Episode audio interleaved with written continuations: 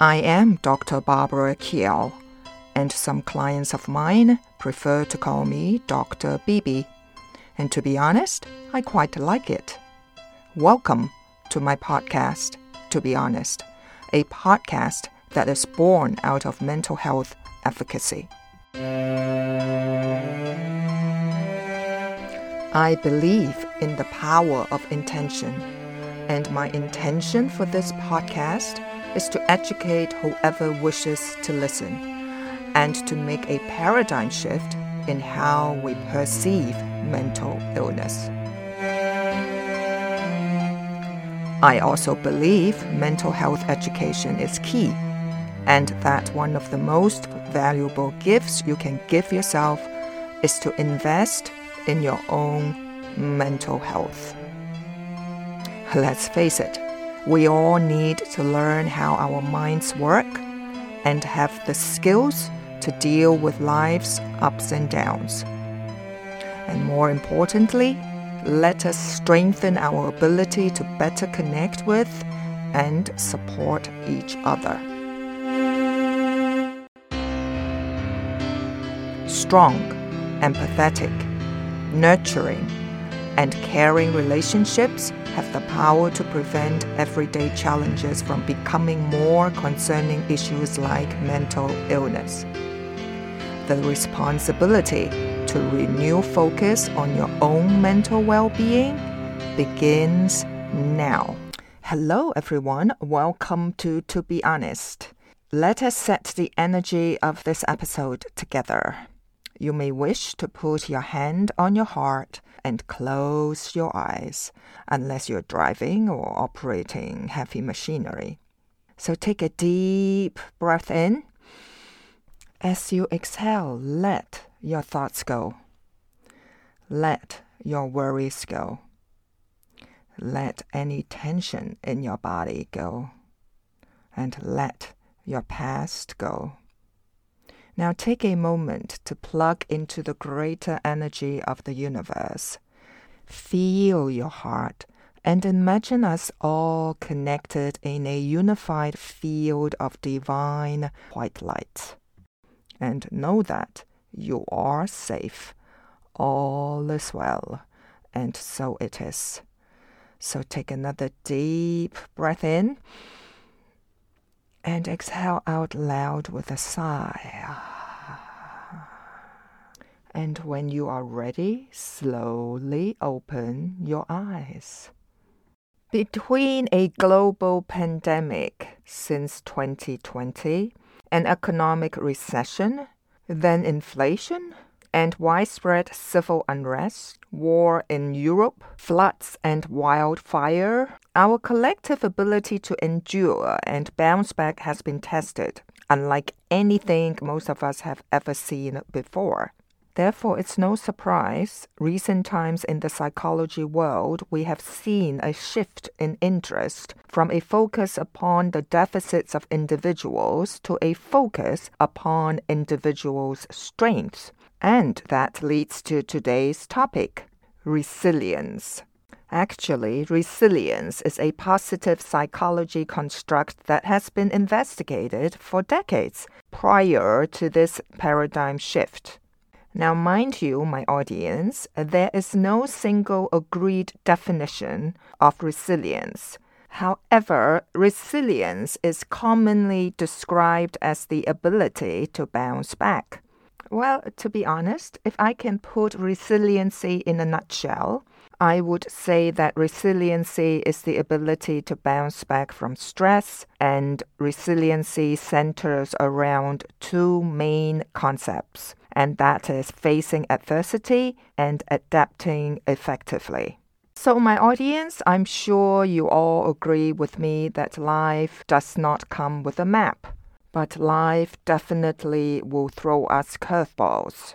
So, in other words, everyone will experience twists and turns from everyday challenges to traumatic events with more lasting impact. Like the death of a loved one during the pandemic, a life altering accident, or a serious illness. Of course, each change affects people differently. Bringing a unique flood of thoughts, strong emotions, and uncertainty. Nevertheless, people generally adapt well over time to life changing situations and stressful conditions. Well, in part, thanks to resilience. Now, most psychologists define resilience as the process of adapting well in the face of adversities, trauma, tragedy, threats, or significant sources of stress, such as family and relationship problems, serious health issues, or workplace and financial stressors. As I mentioned earlier, resilience involves quote unquote bouncing back from these difficult experiences and challenges, I must emphasize another element of resilience is the involvement of profound personal growth. Hence the saying, what doesn't kill you makes you stronger. It's a fact. I cannot think of a better example than the story of Malala. Yes, I'm referring to the Pakistani activist Malala Yousafzai. As a young girl, Malala Yousafzai defied the Taliban in Pakistan and demanded that girls be allowed to receive an education. She was shot in the head by a Taliban gunman in 2012 but survived. It's a miracle. In 2014, she became the youngest person to receive the Nobel Peace Prize. This young Nobel Peace Prize winner, Malala, she grew up in northwest Pakistan. In 2007, the Taliban, for the benefit of those who do not know what Taliban is, they are an extremist Islamic group. They effectively took control of the region uh, where Malala was, banning dancing, music stores, and parties, and preventing women from seeking an education. They also destroyed more than 400 schools in the process. Meanwhile, Malala, whose parents operate a chain of schools in the area, specifically for girls, was speaking out for girls' equal access to education. When she was just 11 years old, she wrote an anonymous blog for the BBC about her experience under the Taliban rule focusing on the struggles in the education system, particularly for girls. She eventually went public with her beliefs and became a de facto representative for equal rights in the region. Then, in 2009, the Pakistani military took control of the Swat Valley. Unfortunately, dangers remained for the residents. And then in October 2012, Malala was shot in the head three times and was nearly killed by a Taliban gunman in an attempt to stop her from disseminating her beliefs. As I mentioned earlier, the Taliban did not succeed because she survived. Now, she has not just survived. Malala went on to become the youngest Nobel laureate in history and she continues to this day speaking around the world and spreading her belief in education for all, both girls and boys. I'm sure by now you all agree with me that she is indeed an inspirational young lady. In one of the interviews, Malala said, and I quote, I'm never going to give up, unquote. She said when asked about repeated death threats made against her by the Taliban, here is what she said, and I quote They only shot a body, but they cannot shoot my dreams. Unquote. Speaking of overcoming adversities and bouncing back, right? So, how did she do it? How did she bounce back from this huge trauma? She did not just survive, she thrived. So, let's explore further. Some of her strong characteristics define who she is today and how she overcame adversity. Apparently, Malala is best known for her perseverance. When her dad is doubting that they will continue with their campaign on education and she wants to continue despite the Taliban threatening her and her family, this is what she said to her father. And I quote You were the one who said if we believe in something greater than our lives, then our voices will only multiply even if we are dead. We can't disown our campaign. Unquote. One of Malala's other qualities is strength. Since she was a little kid, she has been the strongest girl in the schoolyard. Her strength is what got her to where she is now, and how she keeps going throughout the hard times. From being threatened by the Taliban and to even being shot in the head three times, she said, I quote, I had been put into an induced coma. My vital signs were deteriorating. My face and body were swollen, and my kidneys and lungs failing. Unquote. So could you imagine my audience? By her saying this, it just shows that through all this pain that she is suffering, she is strong and does not let the pain overcome her. She has lived through all of it, and yet she still thrives to better things.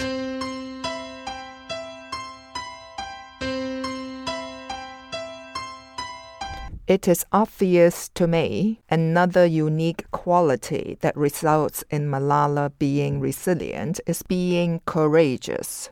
Her courage results in good things not just for her, but for all of her people. When her schools all got blown up, she kept on fighting. When she got shot in the head and did not think she was going to survive, she kept on fighting.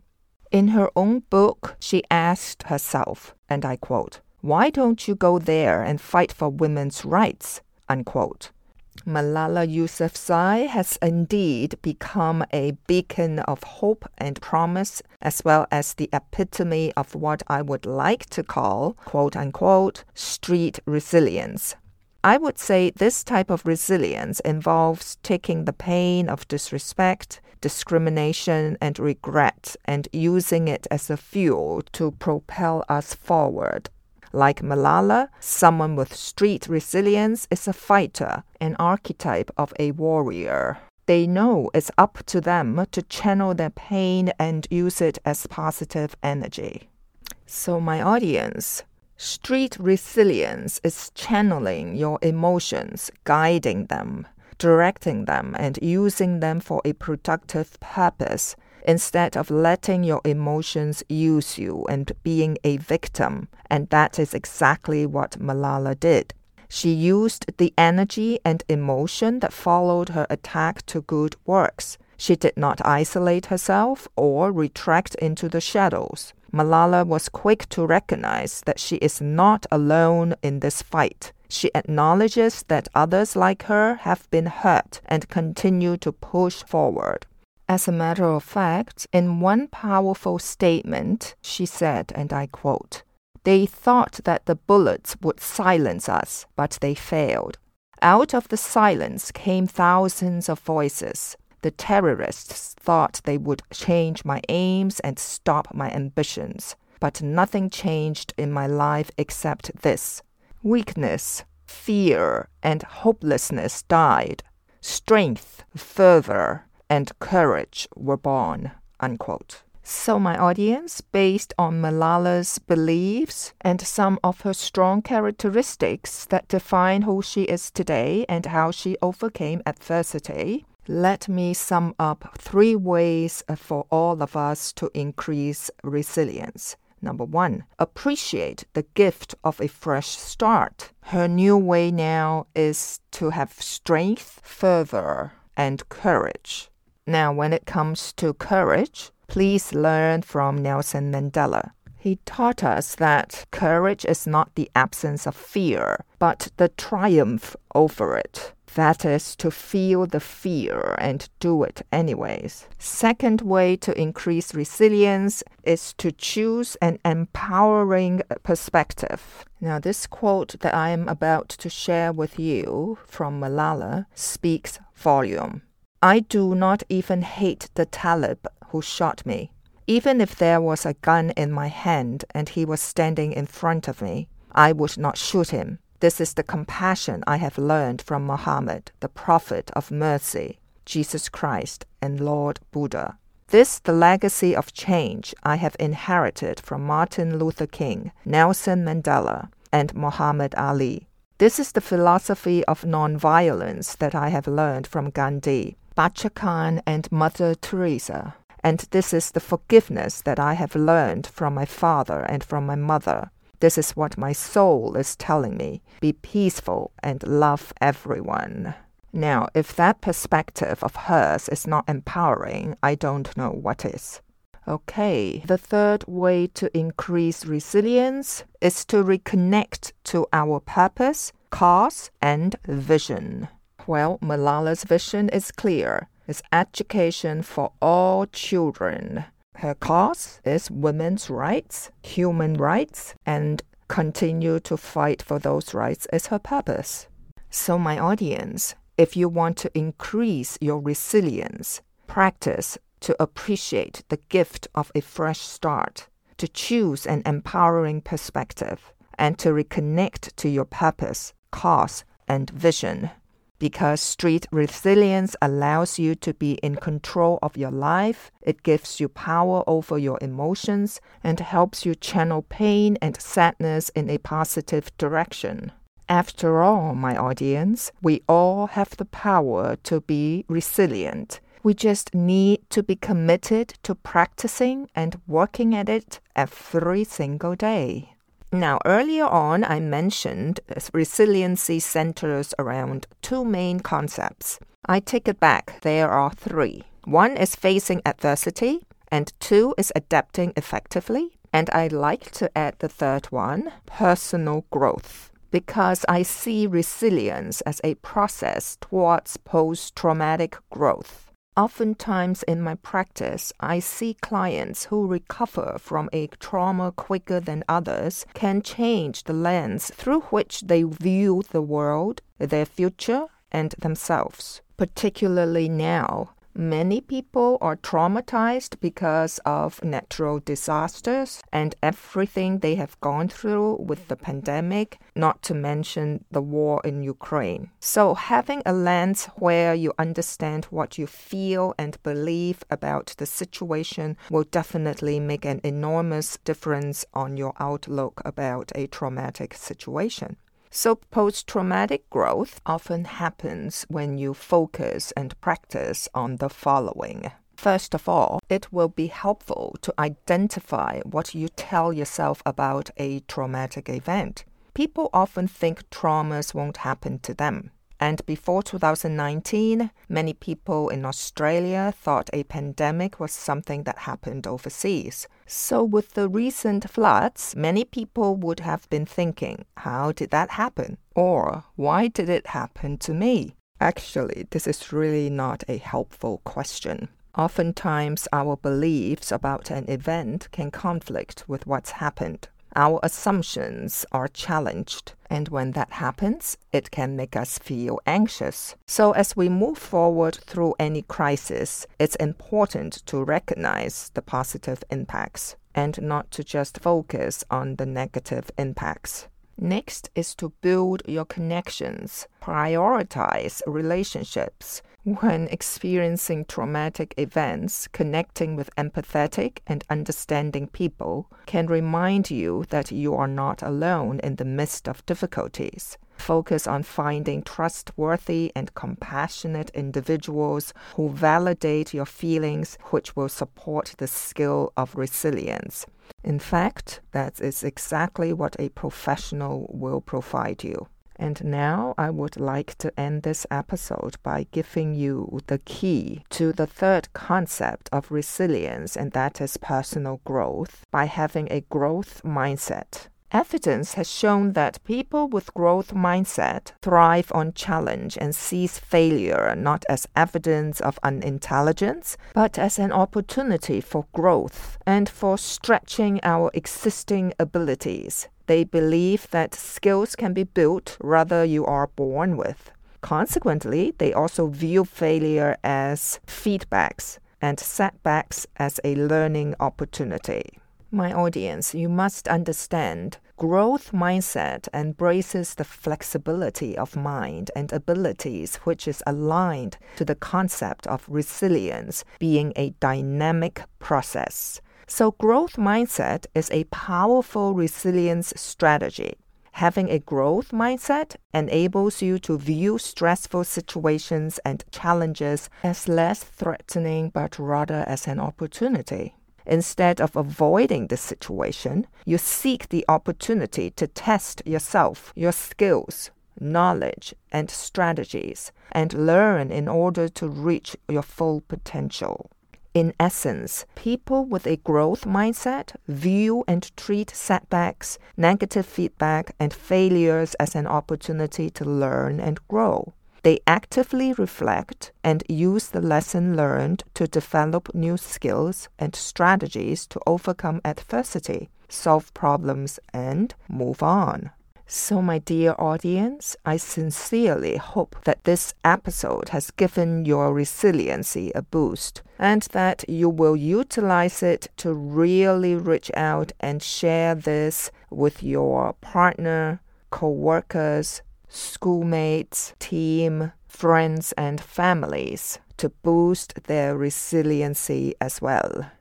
Thank you for listening. Until next week, stay safe, learn heaps, and find the courage to build your resilience.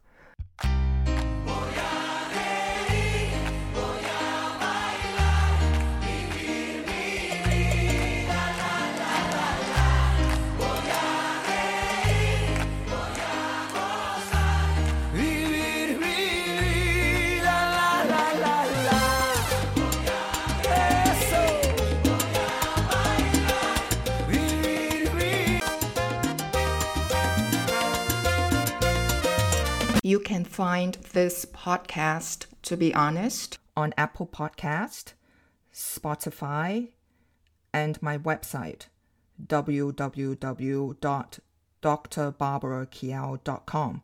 D R B A R B A R A K I A O dot com.